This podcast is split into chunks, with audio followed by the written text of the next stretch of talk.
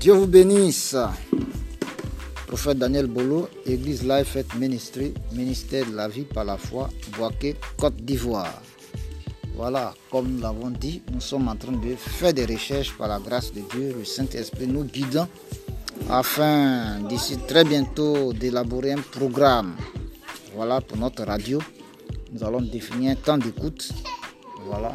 Pour ceux qui veulent nous suivre en direct, en live, et vous avez la possibilité aussi de télécharger ces prédications audio après publication.